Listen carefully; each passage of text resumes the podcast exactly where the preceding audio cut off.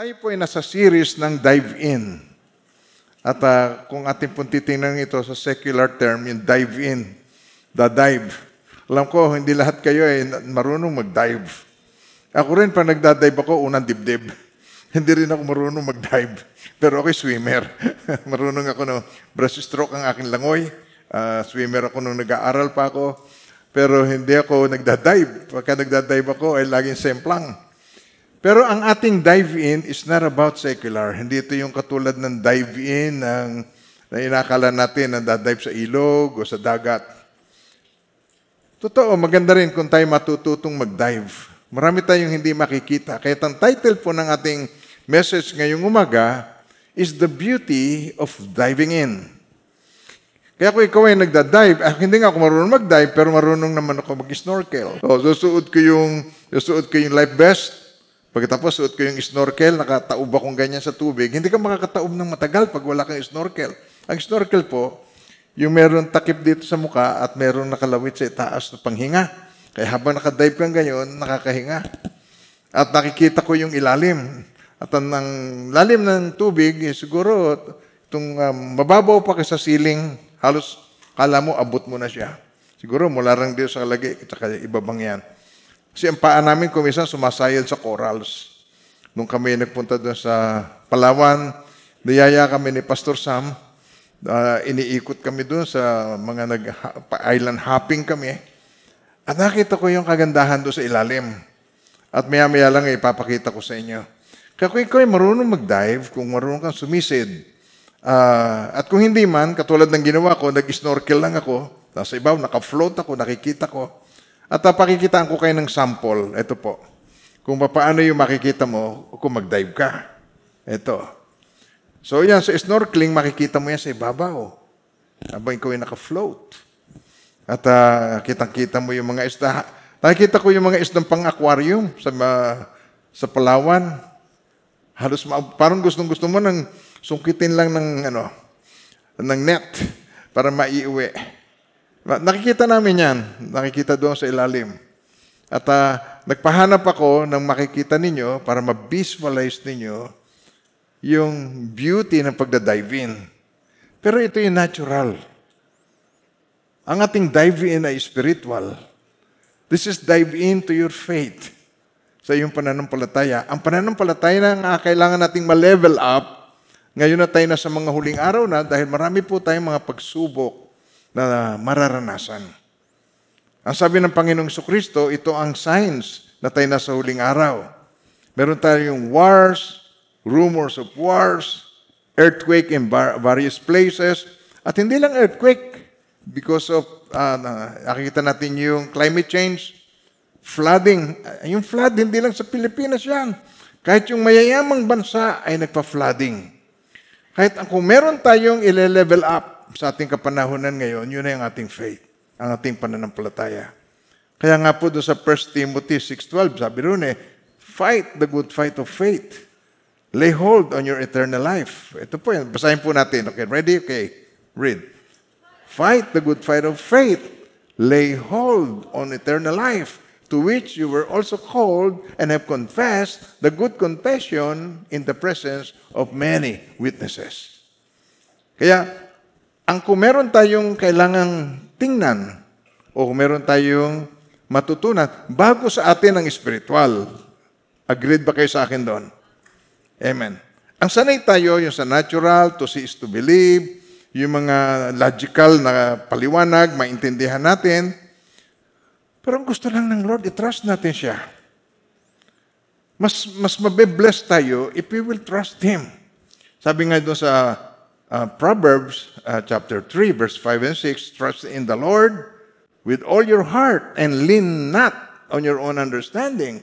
In all your ways, acknowledge Him, and He shall direct your path. Papatnubayan ka sa iyong lakad ng Diyos. Pero instead of trusting God, we try to comprehend God. Lalo na ngayon na sa huling panahon na tayo, we comprehend God. Unless we understand, we cannot obey. We cannot make the first step of faith. Kasi ang faith ay dangerous. Amen? Sa ating pagiging sa ating pagiging tao, pag sinabi mong We walk by faith, nakakatakot yan sa iyong logical thinking kasi taliwas. Pinaliwanagan ni Yahweh. Sabi niya sa Isaiah 55 verse 8, sabi niya, For my thoughts, tinan niyo po yan, basahin natin. For my thoughts are not your thoughts, nor your ways my ways, says the Lord. Ituloy pa natin. For as the heavens are higher than the earth, oh, so are my ways higher than your ways, and my thoughts than your thoughts. Okay, pwede mo sabihin yan. Sabi mo, kaya pala. Kaya pala. Ang isipan ng Diyos hindi katulad ng ating isipan. Kahit ngayong umaga ay meron tayong titingnan na kung paano tayo mag-dive in sa ating faith. Kung paano tayo, para makita natin yung beauty ng diving in. Amen po. At dito sa Mark chapter 2, verse 1 to 12, nang siya magbalik sa Capernaum, pagkaraan ng ilang araw, kumalat ang balita na siya nasa bahay. Nandun siya. Ito, ito, dito lamang. Pwede na tayong mag-usap ng matagal. Kumalat ang balita na siya nasa bahay. Alam nyo, kakalat ang balita na si Lord ay nandito sa, ang presensya niya ay nandito. At sino magkakalat niyan? ang buhay ninyo. Kaya doon lamang pwede ko nang i-preach ito ng tatlong oras. Kumalat nang siya magbalik sa Capernaum pagkala ng ilang araw, kumalat ang balita na siya nasa bahay. At ito nag-cause ng, ng, ng uh, crowd. Marami nagtipon, kahit wala ng lugar, kahit sa may pintuan, at kanyang ipinangaral sa kanila ang salita. Yan ang estilo ng Panginoon. Pag nandun ang mga tao, naghahanap ito ng mga katugunan sa kanilang mga katanungan. Ang mga tao ay naghahanap ng uh, solusyon sa kanilang mga suliranin. Uh, ang mga tao na- naghahanap ng comfort sa mga kabigatan na kanilang dalahin. Kahit marami ang nagtitipon kung saan nandun si Jesus, kahit wala ng lugar, kahit sa may pintuan at kanyang ipinangaral sa kanila ang salita ng Diyos. Now, may mga taong dumating na may dala sa kanya na isang lalaking lumpo na buhat, buhat-buhat siya ng apat na lalaki. Buhat-buhat. So malamang ito nasa parang stretcher. So medyo inanabigate ko na po ang istorya. So itong apat, meron sa kabilang dulo, isa sa kabila, isa, isa lang sa kanila ang hindi bumuhat ng tama, tatagilid at maaring mahulog yung kanilang dinadalang tao. Nang hindi nila ito mailapit sa kanya, kay Jesus, dahil sa karamihan ng tao, kanilang ah, tinanggal ang bubungan, Whew. Tinanggal ang bubungan. Kung bahay mo kaya yon. Dahil lang hindi niya mailapit sa Jesus, tinanggal ang bubungan. Nang hindi nila mailapit sa Kanya dahil sa karamihan ng tao, kanilang tinanggal ang bubungan sa tapat ng Kanyang kinaroonan, nang kanilang mabutas yon, inihulog, binaba. May binaba nila ang higaan ang- hanggang sa y- yung kinahigaan na, ng, ng ah, lumpo, ibinaba doon sa tapat mismo ni Jesus. Nang makita ni Jesus, ito po ang surprising. Sabay-sabay po, basahin natin. Nang makita ni Jesus, hindi pananampalataya ng lumpo. Pananampalataya ng mga bumuhat.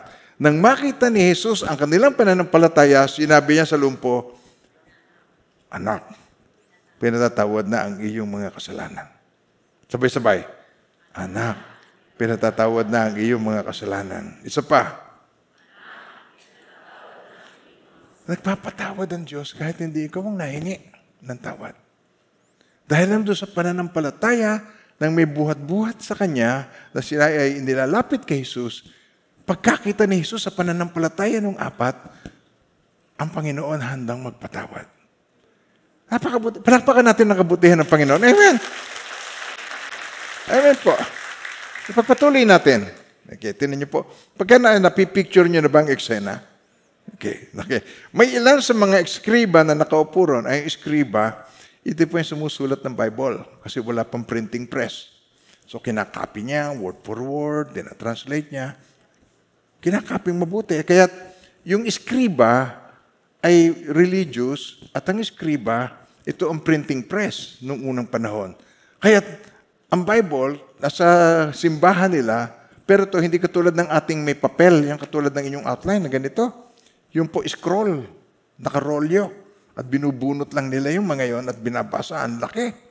Okay, now, may ilan sa mga eskriba na nakaupo ron na nagtatanong sa kanilang mga puso, bakit nagsalita ng ganito ang taong ito? Siya ay lumalapastangan. Sino makapagpapatawad ng mga kasalanan maliban sa Diyos? Nasa heart nila yon. Hindi naman nila binoboka, pero nasa puso nila yon. Now, pagkabatid ni Jesus sa kanyang espiritu na nagtatanong sila ng ganun sa kanilang mga sarili, agad niyang sinabi sa kanila, bakit nagtatanong kayo ng ganito sa inyong mga puso? Alin ba ang mas madali ang sabihin sa lumpo, pinatatawad na ang iyong mga kasalanan? O ang sabihin, tumayo ka, damputin mo ang iyong higaan at lumakad ka? Ito, ngunit upang malaman ninyo ang anak ng tao ay may otoridad sa lupa na magpatawad ng mga kasalanan, sinabi niya sa lumpo, sinasabi ko sa iyo, tumayo ka, damputin mo ang iyong higaan at umuwi ka.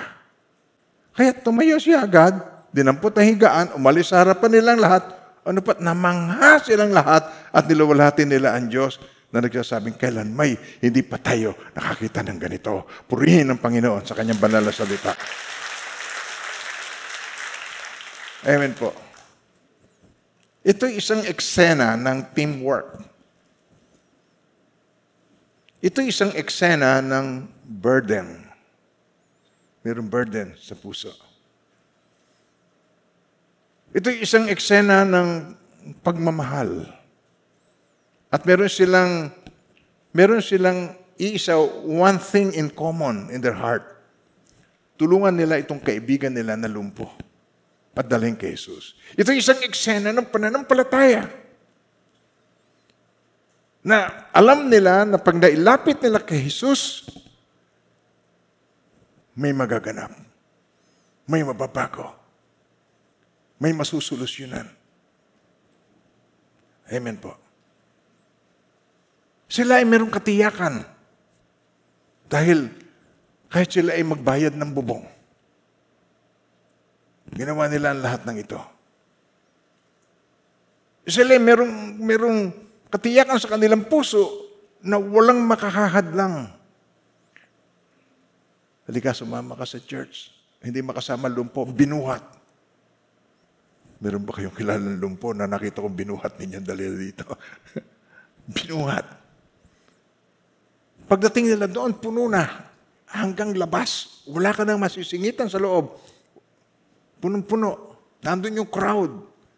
Hindi naka-stop sa kanila ang crowd. Naghanap sila ng maaakyatan.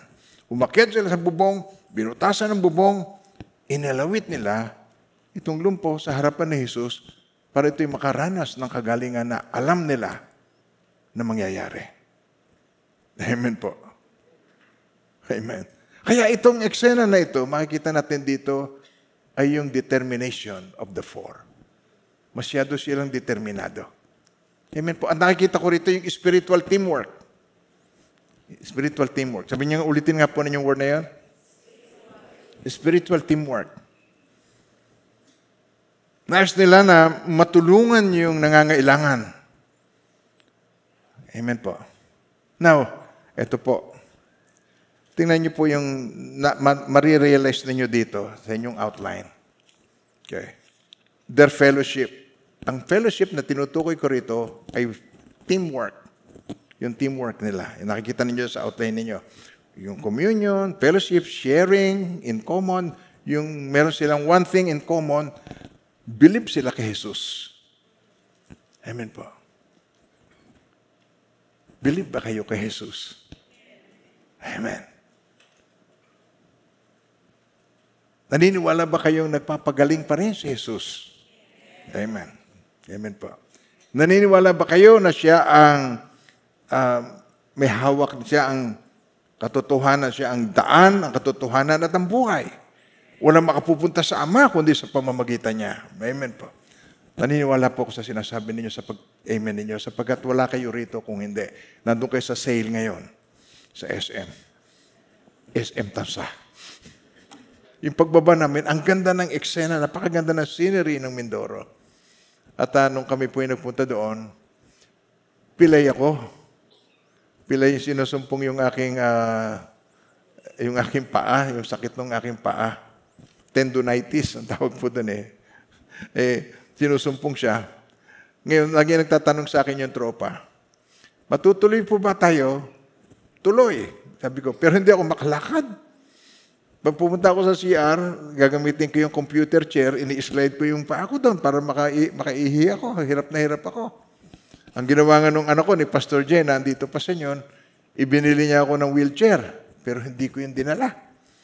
Uh, uh, andal, andala ko lang, eh, dinala rin yung saklay na hindi ko rin naman nagamit. Dahil uh, titiwala ko, ako'y pagagalingin ng Diyos. At tunay nga, nung kami nakarating doon sa Abra de Ilog, yun ang unang stop namin, yun ang church natin sa Abra de Ilog. Pakikita ko sa inyo ang itsura nung, nung Abra de Ilog. Ayan po, pagka, ang ganda, di ba? Di ba? Church on the hill. Oh, nasa ibaba ka niya, nasa highway. Tiga, balik ulit tayo doon sa magandang eksena. Yan, napakaganda. Tapos makita niyo yung, daan, yung pataas na ganon. Ang ganda. Papunta, padating ka pa lang, hanga ka na doon sa church. Tapos sige, tuloy natin. Tingnan ninyo. Yan, po, ang itsura niya. At ah, ah, ito yata yung meron ng ano, no? may ceiling na. Nag- Nayari na yung ceiling. Ah, nayari na. Okay, nayari na po yan. Yan yung project namin. Nakita niyo yung mga may kisame na. Pinamahaya ng paniki ng mga, ng mga kabag sa naik. Tawag ay kabag. Yung maliliit, kabag. Ang paniki sa atin yung malaki. Ito yung una, before. Ayan, yung after. So, yan po ang may kasama ako mga team ng mga ang gagawa, taga-naik at saka taga-Mindoro, pinagsama namin doon. Tapos inayos natin. Ayan po. At ah, sa biyaya ng Panginoon, mangyari po nung nag-pray kami doon. Pagdating namin doon, yun ang unang ginawa. Pumasok kami sa church, nag-pray. Ang panghe. Sabi, may amoy dito, mapanghe? Sino umiihi dito sa church? Sabi niya, Pastor, pinamamahayan po ng panike. Nandun yung, ano, yung kabag sa atin, yung kabag lang yun pag maliliit eh. Eh, nasa likod ng wall. So sabi ko, kailangan natin ayusin ito. Hindi pwedeng ganito. Meron ba namang tahanan ng Diyos na mapanghe? Mas- marami pang paniki kaysa tao. Kaya sabi ko, kailangan ipagawa natin to. At ah, sa biyaya ng Panginoon, meron tumulong. Ah, sabi niya, Pastor, ako na po ang magpapagawa ng kisame. Okay. Dinagutan niya yung kisame at eto na itsura niya nung matapos. At ah, yan, pati yung lobby, yung kanilang sa labas, yun, na- inayos din. At ah, ah, yung tubig, mahirap ang tubig po dyan. Kaya meron tayong poso na nagpahukay tayo doon at napakabuti ni Lord. Yan ay panglima na. Pag uhukay, tapos nagputik ang lalabas, sasabihin nila, gumuho. Itong gumawa, ang ginawa niya, sabi niya, ang sabi ko, ako po'y nakikiusap na sa inyo. Panglima na ho kayo. Pwede ho ba eh, ito eh atin ang tutukang mabuti. Sabi niya, Pastor, ako po'y Christian din. Sabi niya, eh, ako'y kasama ninyo rito. So hindi niya talaga kami iniwan. Tat, limang bato, tinagos niya yung limang bato para lang makaabot tayo doon at magkaroon ng tubig. At sa biyaya ng Panginoon, may tubig na po ngayon doon. Amen. Ayun.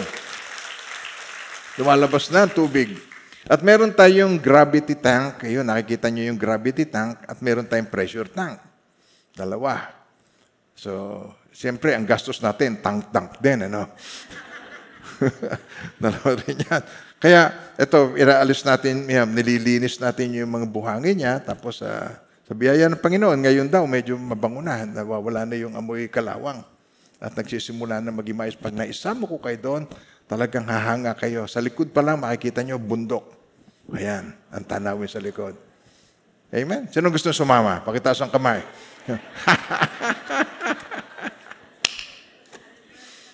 mag enjoy tayo dito. Sa, diyan may nag-arasyon ng isda, ah, sariwang-sariwa, ah, puro mapungay ang mata, kagaganda. Okay, yan, yan po. At sa tinaniman ni Brother Ben yan, ah, napakaraming saging. Nakpo, yung mga mahihilig sa saging. Kaya mga sinama ko dyan, wala nang tigihawat na umuwi. Ayan. Ganyan po ang itsura doon. Napakaganda. Amen? Uh, hindi ko kayo masisisi kung kayo nagtaas ng kamay. At uh, meron pa tayong isang church pa. Yan eh, sa unahan lang. Pero yung meron pa tayong isa doon po sa barahan, yun po maayos na, yung barahan. Nagpunta rin kami doon. At yung mga taga-barahan, dinalaw din ako doon. At kami naggawain. At uh, sa biyaya ng Panginoon, naluwalhati ang Panginoon. Nag-glorify si Lord sa ating pong ginawa. Tayo po ay sama-sama doon. Kahit hindi ko kayo kasama, uh, kayo ay ka-espiritu kong uh, kasama ko na yung project na ito ay pinagtulungan natin, yung teamwork natin, yun ang naging dahilan kung bakit natin nagawaan lahat ng ito. Amen po. Yung mga itinatights natin, yun po, binigay, kaya natin, hindi lang kayo nagtatights, ako din. Kaya sama-sama tayo, yun ang ginagamit natin dito sa gawain. Tayo ay magpapalit-palit doon ng mga, mga galing dito sa main church, para tayo ang mag-asikaso. Eh si Pastor Cyrus, nakita nyo kamukhang kamukha nung nagki-keyboard. Okay. Yan, pareho-pareho. Pati buhok. Pareho-pareho sila. Yan. At uh, yan po ang isang ayusin naman ni Pastor Ricky dahil pag umuulan, gumagawa ang ulan ng daan at uh, yan, nahuhukay niya yung, yung itinabo namin, nauuka uli. Kaya kailangan natin dyan ng engineer para lagyan natin yan ng mga kanal para hindi na siya aagos, mag erode papunta sa labas. Amen po.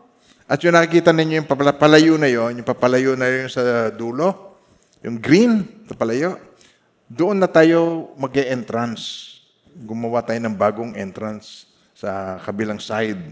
Para sa ganon, hindi masyadong matarik ang pag-akyat at maraming parking. Kasi nabivisualize ko, magpupuntahan dito yung maraming mga kapatiran. Yan. Yan po ang bagong ginagawa ngayon sa labas. Yan ang bagong entrada. At uh, ang kinuha nating manggagawa dyan, mga taga-roon na.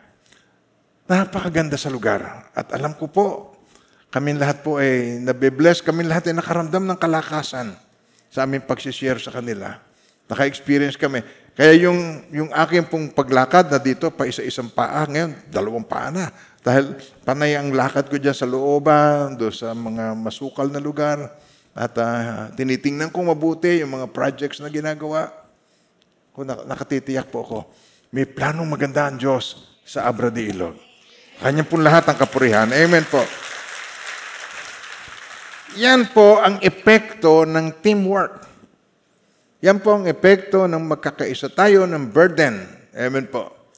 Kaya dito po, tinan niyo po sa Mark chapter 2, verse 3. Then they came to him, bringing a paralytic who was carried by four men.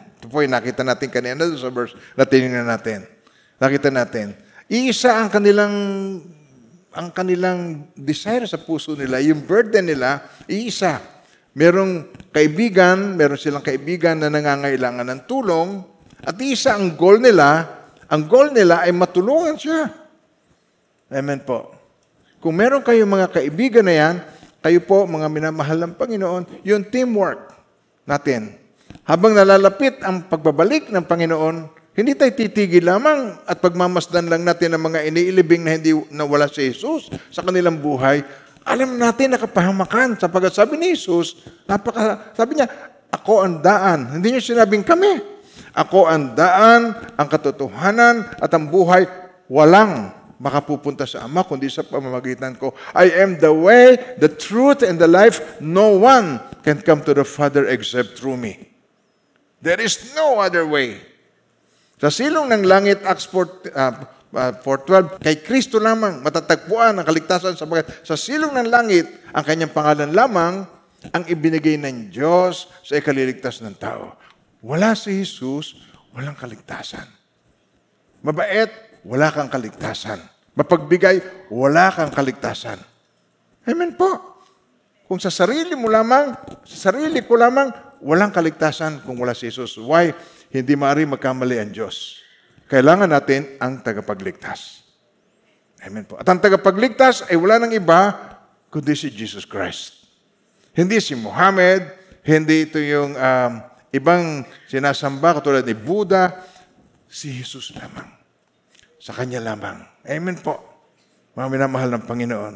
So, what we see, ang tinitingnan natin dito, ay yung mali- malimit, may mga pagkakataon, hindi naman malimit, may pagkakataon, hinahayaan ng Diyos na ikaw mag-isa ang magdala ng dadalhin mo kay Jesus. Pero mas malimit kay hindi, sa- kaysa hindi, katulad ng pangyayari sa amin, it is a concerted na parang teamwork is concerted, a jointly arranged, planned, carried out, coordinated, sama-sama, teamwork yung ginawa namin papuntang Mindoro. Mas malimit ang teamwork. Pero may mga pagkakataon, ikaw lamang ang pwede. Walang paniniwalaan ng nanay mo kundi ikaw. Walang paniniwalaan ng kapatid mo kundi ikaw. Walang paniniwalaan ng kamag-anak mo kundi ikaw. Ikaw lamang ang makapagdadala ng itinalaga ng Diyos na madala mo kay Jesus. Amen po. Sabi sa 1 Corinthians 3.6 ay ganito, yung pong sama-sama yan, concerted. A plant, I planted, Apollos watered, but God gave the increase. Tagalog. Ako ang nagtanim, si Apollos ang nagdilig. Siya ang nagba-Bible study, siya ang nag-share, tapos meron nagba-Bible study. Ngunit ang Diyos ang nagpapalago. Yan ang common ground natin. Nagtitiwala tayo, ang Diyos ang magpapalago. Ang sinimulan natin, ay lulubusin niya ng Diyos pagdating ng araw. Purihin natin ang kanyang pangalan. Sa kanyang lahat ang kapurihan. Amen po. Amen. At sigurado po ito, yung iyong friendship at saka yung iyong testimony will pave the way to bring people to Jesus. Itong magbibigay daan upang madala mo kay Jesus ang nais mong dalhin sa Kanya. Ang iyong pagkipagkaibigan at ang iyong patotoo. Amen po. Ikaw ay hindi isang katitisuran. Ang ugali mo ay kalugod-lugod sa tao. Kalugod-lugod sa harapan ng Diyos, sa harapan ng tao. Walang kinalaman ng kasalanan po. Wala. Hindi mo sasabihin, pag ikaw ay wala ng ka- makasalanan, may madadala ka kay Jesus. Sabi mo sa katabi mo, Jesus Maria Joseph. Hindi mangyayari yan na wala ka ng kasalanan. Hindi yan ang tinutukoy ko. Ang tinutukoy ko, yung iyong testimony, yung iyong pagtitiwala sa Panginoon na si Jesus ang daan ng katotohanan at ang buhay. Amen po. Kung wala si Jesus, sabi niya, apart from me, you can do nothing. Wala kayong magagawa. Sa Kanya ang tiwala at hindi sa ating sarili. Amen po. Ako ang puno ng ubas, kayo ang mga sanga, ang nananatili sa akin at ako sa Kanya, ang siyang namumunga ng masagana, sapagkat, sabay-sabay, sapagkat wala kayong magagawa kung kayo hiwalay sa atin. At tigilan na ninyo ang paglilingkod para sa Diyos. Maglingkod kayong kasama ang Diyos. Amen po. Stop it. Lingkod ng lingkod para sa Diyos, maglingkod ka kasama ang Diyos. Dahil hindi niya tayo iniiwan, ni pinababayaan man. Lagi nating i-acknowledge, Lord, saan mo kung gustong pumunta, Lord? Anong gagawin ko ngayon? Tatanungin mo siya, tatanungin mo ang Panginoon, magtiwala ka, si- ikaw ay naririnig niya. Hindi mo siya nakikita, pero pinagmamasdan ka niya. Amen po. Yun ang nagda-dive in. Amen po. Yun ang nagda-dive in sa iyong pananampalataya. You dive into your faith. Amen po. Amen po, mga minamahal ng Panginoon. Napakabuti ng Lord. So, tingnan nyo, when Jesus saw their faith, notice their faith, ang kanilang pananampalataya ang na-recognize ng Panginoong Yesus. Amen. Kaya yung friendship na yan, na nung makita ni Jesus ang kanilang faith, amen, itong kaya, everything evolves in their faith. Itong ating tinitingnan ngayon, may kinalaman lahat sa pananampalataya ng apat na ito. Kaya pag ikaw ay nagkaroon ng pananampalatayang tulad nila, kaya natin ito tinitingnan upang tayo ay may encourage mag-dive sa pananampalataya. Ang alam natin, lahat tayo, nagsimula tayo sa relihiyosong paraan. Amen po. Pag kita, Jesus Maria Joseph. Yan. Lahat tayo, dumaan tayo doon. Lahat tayo, dumaan tayo sa mga tradisyon. Lahat tayo, dumaan sa ating mga relihiyon. Lahat tayo, dumaan tayo sa tradisyon at saka kultura. Ay yung kultura, iba-ibang lugar, iba-ibang kultura ng mga tao. Lahat tayo. Pero ang lahat ng yon, gusto ng Panginoon mapalitan ng isang malalim na relasyon sa Kanya.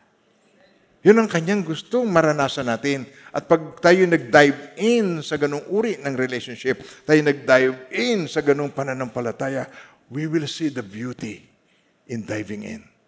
Makita mo ang kagandahang loob ng Diyos.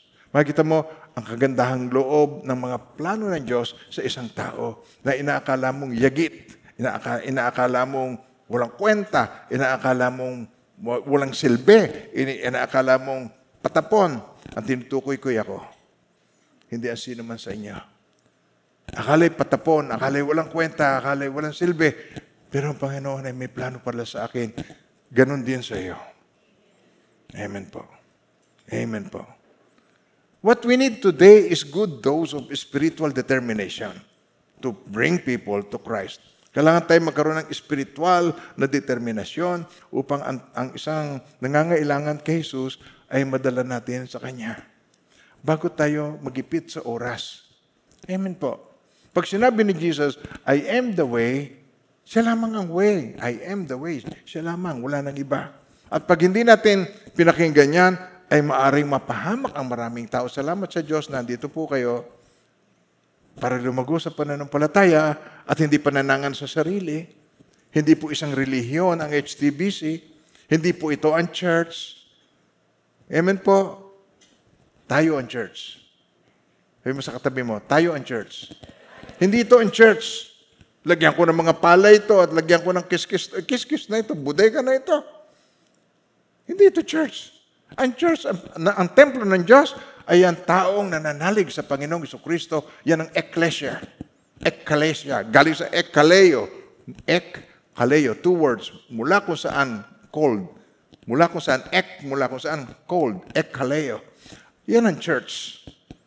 At tayo mula kung saan tinawag ng Panginoon at tayo ay nagkaroon ng kababaang loob, tumugon, at naririto po kayo at purihin ang Panginoon sa ating kalagitnaan. Whew! Siya po ang dahilan ng lahat. Now, pag tayo tumugon, makaka-experience tayo, susunod, difficulties. Kaya ito pong na-experience nila, difficulties ay hinarap nila. They face difficulties in their life. There, there was a burden to carry. Yung burden na ito, katulad ng limbawa po, ah, ah, si Pastor Rique isang civil engineer at siya ay contractor. Pero siya ay nag-full-time na pastor.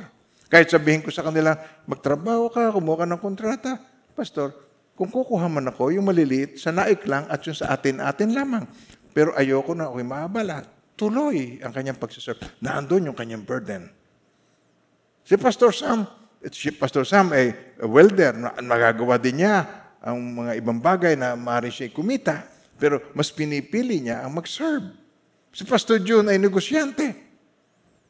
Pero nagpu- siya ay full-time pastor natin at ah, ang nais niya ay maglingkod tuloy. Kahit siya pipilay-pilay dahil na napilay niya ang kanyang sarili.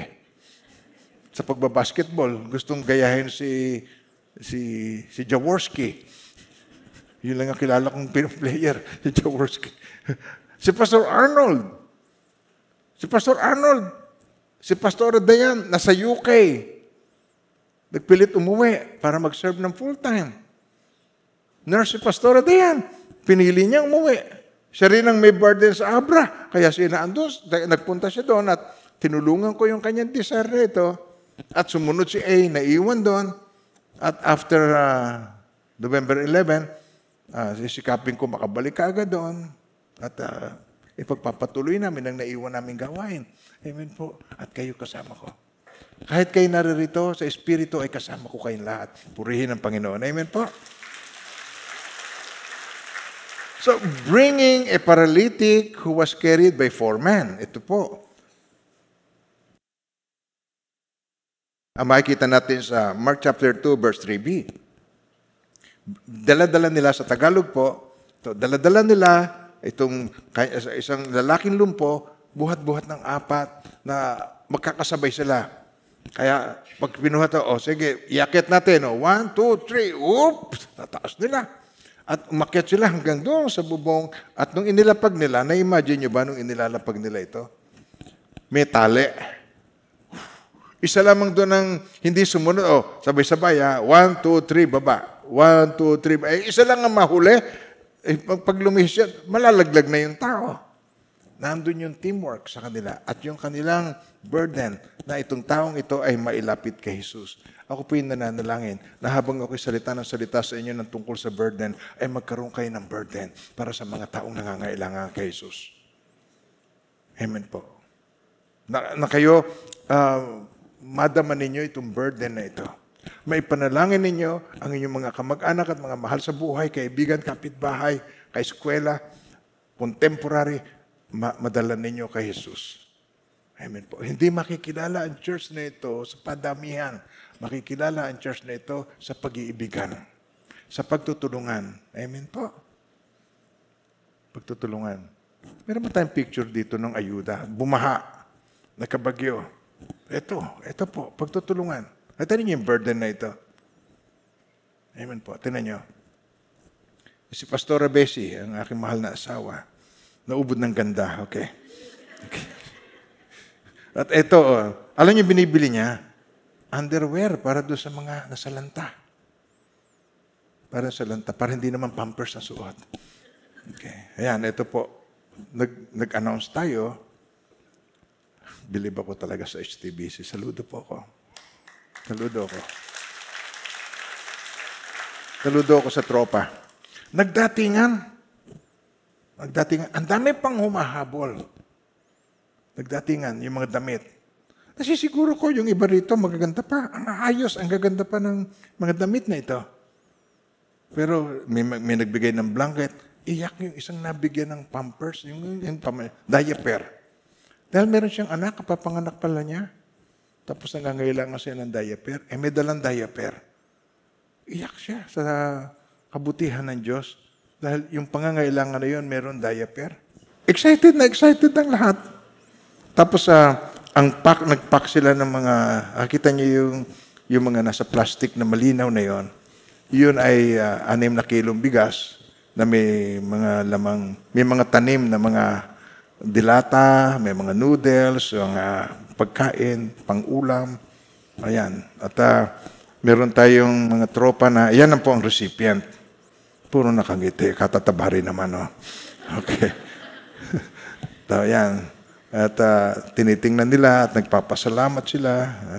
Pero pasalamat siyang mabuti sa mga nag-prepare. Ayan, tuwan-tuwa sila. Napakabuti ni Lord. Amen po. Oh, palakpakan natin ang kabutihan ng Diyos. Amen po. Amen. Hindi lamang sa naik, dinalhan natin sa Binyan at dadalhan din natin doon sa Mindoro pag kami nagbalik doon. At uh, yung iba sa inyo na nagkakaroon ng burden, okay, don't hesitate. Napakabuti ng Panginoon. Amen po. Napakabuti ni Lord. Now, yung asahan natin, pag tayo tumutugon kay Lord, eh merong mga barriers to avoid. Ito po, barriers to avoid. Uh, people prevented them from getting to Jesus. Yung crowd. So, yan ay barrier. Magkakaroon ng parang barrier yan, mag- magkahadlang. And it was heard that it, he was in the house. Alam niyo, pagka si Jesus napabalita, alam mo, sa HTBC, nagpe-praise and worship pa lamang, iyak ako ng iyak. Sino po nakakaranas nun? Pag nagpe-praise and worship, napapaiyak siya. Napapaiyak. Okay. Tapos, na, na, na-experience ko ang presence ng Panginoon. Pag napabalita na Jesus is in the house, makikita niyo ba? Mhm. Kailangan ipadlock niyo yung gate para ang tao mapigilan niyo. Ito po, nakakatuwa. Alam niyo nung pandemic, pandemic, di binagbabawal. Yung mga tao, ah, may mga may kaibigan nga ako nga eh na, na sabi niya, Pastor, pumunta ka naman doon sa may gate, ma- masilip lang kita, makita tayo. Okay. Yan po yung kaibigan ko, si uh, Brother June Cervantes, eh, gustong gusto niya kami magkita kahit saglit daw lang. Nung, during pandemic, nagtitiis sa initan para magkita kami. Alam niyo, ganun kabuti ang Panginoon. Hindi ba kayo natutuwa na tayo ay malaya ngayon nakakasamba? Amen. Huwag niyo lang alisin ang mga face mask, hayaan niyo lang siya. Mangyari, may meron pa rin namang ubo, meron pa rin namang mga trangkaso. Amen pa tayo doon. Kaya hayaan nyo na lang muna at uh, I think it's a good practice po para kung anuman ang merong airborne virus, mapigilan natin. Ang tuberculosis, mapigilan natin ang pag-spread. At may piski tayo ganitong karami, safe to ang lahat. Meron kayong, parang may, ang feeling mo eh, safe ka naman sa mga virus at hindi ka mahadlangan. Amen po. Alam ko pong poprotektahan tayo ng Diyos. Hindi ibig sabihin na naka-face mask, walang pananampalataya. Ang ibig sabihin na naka-face mask, may wisdom. Amen? Amen po tayo doon? ang mga Christians ay may wisdom. Amen. To God be the glory. Amen. So ito po yung eksenang yan. Ah, paano ba malalaman ng mga tao that Jesus is in the house? Mga mga mahal ng Panginoon, sa iyong ugali at pananalita. Bakit ganyan ka ngayon? Saan ka ba nag-church? Gusto kong sumama doon. Meron siya nakikita sa iyong kakaiba. Bakit ikaw ngayon, dati ubod ka ng damot, ngayon na hindi na. dati sweetik ka, sweetik sa kadamutan. Pero ngayon, napaka-sweet mo sa kabaitan. Eh ba, sweetik nagiging sweet. Ako yung tinutukoy ko. Hindi ko makakahingi sa $20. Alam mo, $20? Makakapag-dinner na kami mag-asawa nun. Makakakain na kami ng steak. $20. Hindi ko maibigay $20. Eh, gano'ng kaliit yun? Eh, dito ngayon, ah, mga 20, uh, 1,000 lang. Eh, wala yon sa lolo ko. Amen. Hindi lamang yon. Hindi siya nagmamalaki po. Pero alam nyo, nag-iibang iyong values. Ibang panahahalagahan mo. Ibang iyong priorities. Amen po. Iba na. Nag-iiba ngayon ang mga bagay na pinag-uukulan mo ng, ng time at kakahalagahan sa iyong buhay. Amen po. Kaya yung buhay mo, yung testimony, diyan malalaman that Jesus is in the house. Kaya kung ugali mo, pagdating mo galing sa church, sigawan na kayo agad. Bakit ganito ang nangyari? Ba't hindi mo tinakpan ng kaldero, kinain tuloy ng pusa? ano nga kung ano-ano pong paninis eh. Sisisihan na ganyan. Ay, si anong huling lumabas eh? Si huling kumain, ganyan. Na- na-experience na ba yan? Lahat tayo. Na-experience natin yon. Pero nag-iiba. Nag-iiba. And they will know that Jesus is in the house. Ano ba yung house? Ang buhay mo. Jesus is in you. Jesus is, Jesus is inside you. Kaya nag, merong nag-iiba sa iyo. May nakikitang kakaiba sa iyong pananalita at buhay. Amen po. Kaya, dito, problem could have prevented them from getting to Jesus. Basahin mo natin yung Mark 2 verse 4. And when they could not come near him because of the crowd, they uncovered the roof where he was. So when they had broken through, they let down the bed on which the paralytic was lying. Nang hindi, eh, tinan niyo po, Tagalog tinan niyo po, nang hindi nila ito mailapit sa kanya dahil sa karamihan ng tao, kanilang tinanggal ang bubungan sa tapat ng kanyang kinaroroonan at kinaroroonan ni Jesus, nang kanilang mabutas yon, inaba, binaba nila ang higaan na kinahigaan ng lumpo. Walang maka-stop sa kanila. Amen po. Walang nakaka-stop. Yung kanilang gagawin, walang nakaka-stop. Nakita mo ito yung picture na ito, kung gaano ito kabold yung kanilang action. So, lang, magbutas ka ng bubong ng may bubong.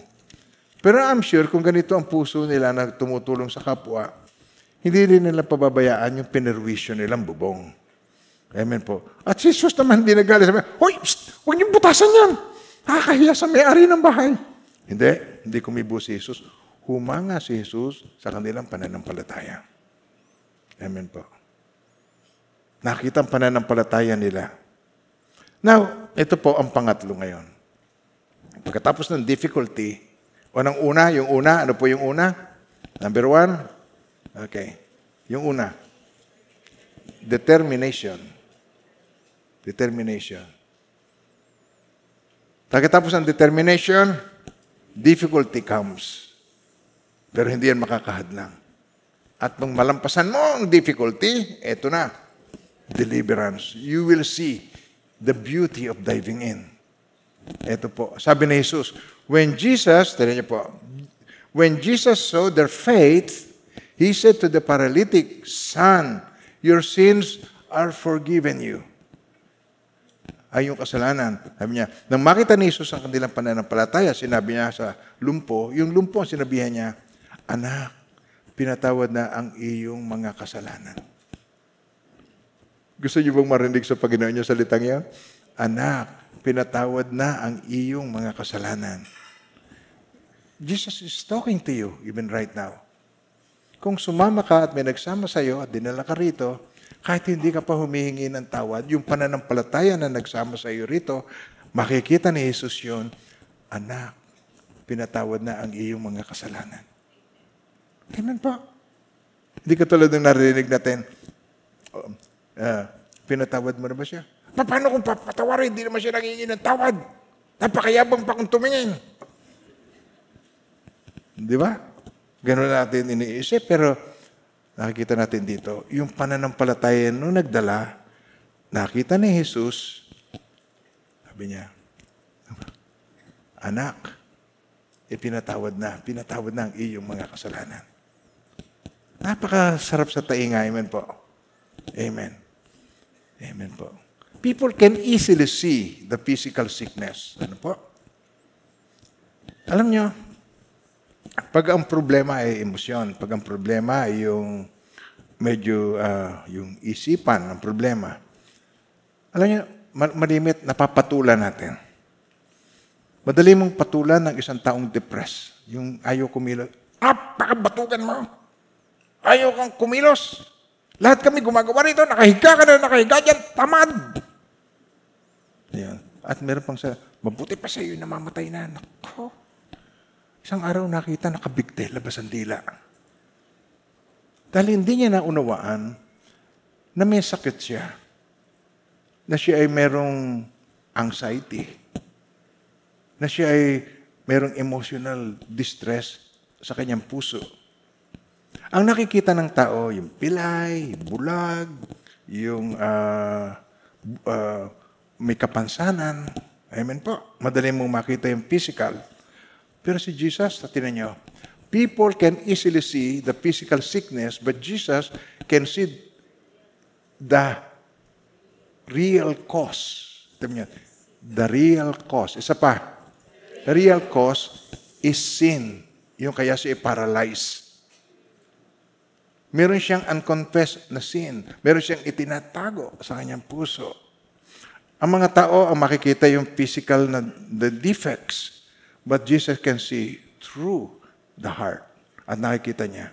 Kaya sabi niya, Anak, pinatawad na ang iyong mga kasalanan. Nung marinig niya ito, biglang gumaang ang kanyang pakiramdam. Pero merong religious people na nakikinig, sino ba ito? Diyos lamang ang nakapagpapatawad. Ba't ito ay nagpapatawad? Alam nyo, yung mga religious, critic, kritiko. Naka-experience na ba kayo nun? Church-church ka pa, kilala naman kita. Tumitsura mo. Atin-atin ka dyan, mga holy lang natin dyan, Holy Trinity. kilala kita kung anong buhay mo. Eh kung nakikilala ko nyo ang buhay ko dati, eh, hindi naman kayo makikinig sa akin. Kilala ko yan, si Boying yan. Pag sinabi sa inyong ganun, ay, makinig kayo. Ah, ganun. Yan po ang kabutihan ng Diyos. Kami po'y talagang lahat ay makasalanan. Pero ang kaibahan namin, kami makasalanan na pinatawad ng Diyos. Amen. Pag naka-experience ka ng kapatawaran, makaka-experience ka ng kagalingan. Makaka-experience ka ng kagalingan ng iyong emosyon. Makaka-experience ka ng, ng kagaangan sa buhay mo, magaan. Mabigat dalhin ang mga may tinatago sa puso. Pero pagka ikaw ay naka-experience ng healing ng Panginoon, sabi niya, ang iyong kasalanan ay pinatawad na sa iyo. Wow! Biglang gagaang ang pakiramdam mo. Amen po. Meron pong isang um, nobelista. Ito po. Ang pangalan niya si Marganita Lasky. Siya po isang novelist, humanist, and nobelist. Sumusulat ng mga libro. Yan. Now, she died in 1988. Namatay siya in 1988. Pero ito ang kanyang nabanggit. Okay. Pero hindi naman ito naniniwala sa Diyos. Pero ito ang kanyang nabanggit. Sabi niya, What I envy most about Christians is your forgiveness. I have nobody to forgive me. Ang lungkot, di ba, kung ikaw yung ganon? Hindi, hindi mo alam kung ikaw ay forgiven. Kung ikaw ay religious, pagpalagay natin, hindi ka katulad niya na hindi naniniwala sa Diyos. Kung ikaw ay religious, kung ikaw ay religious, simba ka ng simba, hindi mo alam kung ikaw ay saved. Kaya tayo, kailangan po, kayo eh, pag umaten dito ng ano, four times, kailangan umaten isa, umaten ka pangalawa, pangatlo, tapos umabsent ka, balik ka na naman sa isa. Balik ka na naman sa one, two. Kailangan maka-straight ka ng apat. Pag naka-straight ka ng apat, may tatanggapin kang letter. Sasali ka na doon sa ating seminar, assurance. Ang assurance ay kailangan ng bawat isa foundation of Christian faith. Sino sa inyo naka-attend niya ng assurance? Pakitaas ang kamay. Pakitaas po ang kamay. Ang dami pang hindi. Apat na attendance straight. May tatanggapin kang sulat. Pagkatapos, aatin ka. Saan ba patungo ang ating pagsimba rito? Saan ba tutungo itong simba? Kaya tigilan nyo na simba. Ang pahalagahan ninyo ay pagsamba. Ang kaibahan, ang pagsisimba ay obligasyon. Ang pagsamba ay pag-aalay ng buhay sa Diyos. Yun po ang kaibahan. So matututunan nyo na iba ang pagsimba, iba ang pagsamba. Walang change ang sumisimba. Ngayon, ang makikita natin dito sa ating pong ah, assurance, ah, natin, meron tayong, meron tayong mga lessons doon na ako rin na nagsasalita, gumawa ako ng recording. At makikita niyo dito yung assurance ay kasiguruhan. Kasiguruhan ng iyong salvation, kasiguruhan ng answered prayer na pag ikaw ay nag-pray, tiyak na ikaw ay maririnig, kasiguruhan. Kasiguruhan ng pagpapatawad, ng forgiveness, assurance of forgiveness. Assurance. Assurance ito ng guidance ng Panginoon at assurance ng victory. Hindi tayo tinawag ng Lord sa kabiguan. Tinawag niya tayo sa victory. Amen po. At gusto ba ninyo maka-attend doon? Pakitaas po ang kamay kung sinong gustong umattend. Amen po. Oh, eh, ay, kung hindi ka interesado, hindi ka makaka-attend. Kung hindi ka attend ng straight na apat, hindi ka, maka, hindi ka makakatanggap ng letter. Yung assurance ay napakahalaga. Alam niyo, ibang insurance. Ang insurance, kailangan may mangyari sa iyong masama para maklaim mo. Sino sa inyo may St. Peter? Pakitaas ang kamay. Mapapakinabangan mo yon pero hindi mo na maaalaman. Amen po. Ang assurance, buhay na buhay ka pa, ay meron ka ng kasiguruhan. Assurance that you are saved. Ano ibig sabihin nun? Magme-member ka sa HTBC? Naku, hindi, hindi. Hindi membership. Kaya doon yung matututunan yon. Amen po. Eh pag aking isinyer sa inyo rito, eh di hapon ang uwian. Kaya kinakailangan po yung mag-spend ka ng time para sa kalaguang spiritual. Mga minamahal ng Panginoon, hindi ka naman gagraduate sa kurso mo nang hindi ka nag-spend ng time sa school. Hindi ka naman gagraduate ng high school kung hindi ka naman nag-spend ng time at gumawa ng homework mo. Amen po. Amen ba tayo, mga minamahal ng Panginoon? Kaya yan po, doon sa training room, ah, hindi yan, hindi yan para kayo ay ah, akitin sa ibang religion. Ito po ay malasakit. Hindi ito mang-akit, kundi magmalasakit sa mga minamahal ng Panginoon. Amen. Yun ang burden ng HTBC. Napakabuti ni Lord. Amen po. Napakagandang malaman mo na may nagpatawad sa atin. Magandang malaman mo na mayroong namatay para sa atin. Malaman mo na ang kapatawaran na ibinigay sa atin ng Panginoon, maaasahan natin magpakailanman. Amen po. Purihin ng Panginoon. Amen. Sa Mark chapter 2, verse 10 to 12, ay ganito po. Ito po. Ano niyo? But that you may know, para ipakita niya, that, but that you may know that the Son of Man has power on earth to forgive sins. He said to the paralytic, paralytic I say to you, arise, take up your bed, and go to your house. Kanina sabi niya, Son, your sins are forgiven you. Pinatawad ka na sa iyong mga son, your sins are forgiven you. O, eto ngayon, eto na. He said to the paralytic, I say to you, arise, take up your bed, and go to your house. Mararanasan mo ang healing. At ang nagpo-forgive, si Jesus ay may power na mag-forgive. May power siya na magbigay sa ng eternal life. Jesus Christ is the Son of God. Purihin ng Panginoon. Amen. So literally, kung titingnan natin ito, yung kanyang physical ailment, yung kanyang karamdaman, yun ang itinrate ng Panginoon. Pinagaling siya doon. Amen po. Yun ang matitingnan natin. Yun ang ating titingnan na. Pero yun is literal and figure, uh, ano yung figure of speech, yung figuratively, yung ginawa niya. Ibig sabihin niya, uma, lu, kailan, eh, lumaka, umay, umayo ka, sabi niya, uh, umayo ka at ah, lumakad ka na at umuwi ka na sa inyo. I say to you, take up your bed, go to your house. So immediately he arose, took the bed, and went out to the presence of them all, so that all were amazed and glorified God, saying, We never saw anything like this. Hindi pa kami nakakakita ng tulad nito kahit kailan. Amen po. Ay, sabi sa Romans chapter 6, verse 4, ay ganito. Ito po, sabay-sabay basahin po ninyo. Kaya tayo ay inilibing na kasama niya sa pamamagitan ng bautismong tungo sa kamatayan. Yung pagka ikaw ay binaptize, hindi yung wiwiligan ka. Pagka ikaw ay binaptize, yun ay itutubog ka. Simbolo ng iyong kamatayan sa lumang buhay.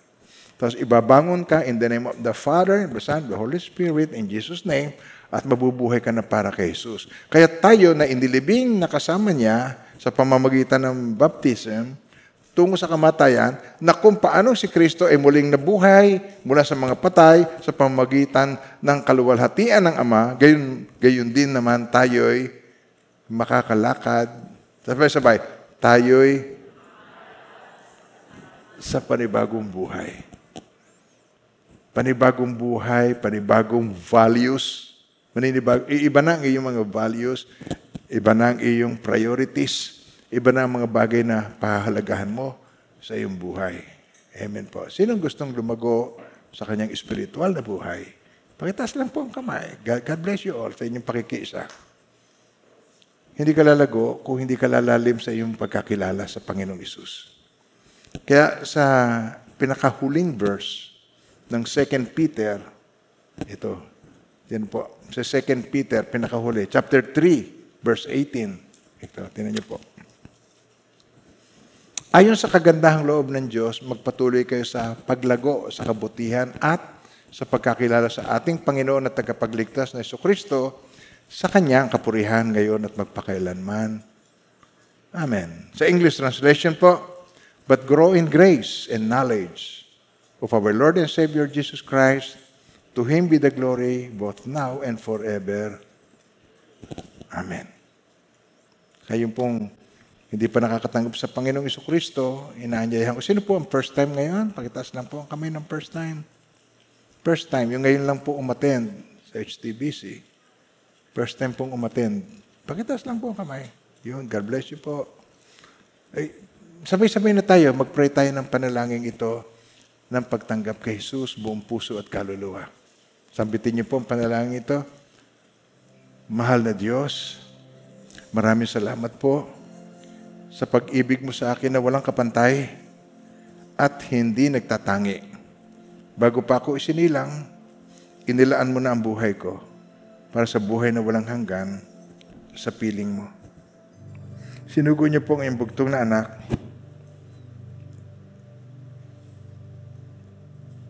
Siya po ay naghirap at namatay sa cross ng Kalbaryo para sa akin. Upang sa pamamagitan niya, makamtam ko ang kapatawaran at buhay na walang hanggan. Panginoong Hesus, tinatanggap ko po kayo buong puso at kaluluwa bilang aking Panginoon, tagapagligtas at hari. Maraming salamat po sa buhay na walang hanggan. In Jesus' name, Amen. Amen. Kaya ang sinasabi po sa salita ng Diyos, ito po ang assurance.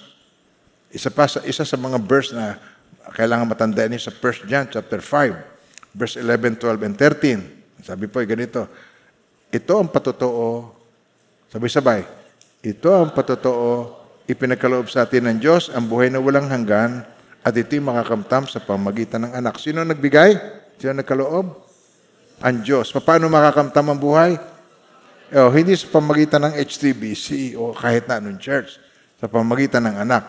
Ito ang patotoo, ipinagkaloob sa atin ng Diyos, ang buhay na walang hanggan, at ito'y makakamtam natin sa pamagitan ng kanyang anak. Verse 12. Ang pinananahanan ng anak ng Diyos ay may buhay na walang hanggan, ngunit wala nito ang hindi pinananahanan ng anak ng Diyos. Dalawang klase ng tao.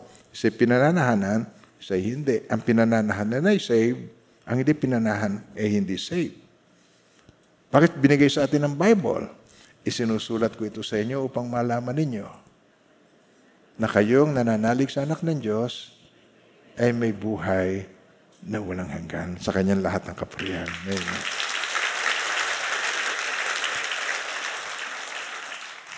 Praise God.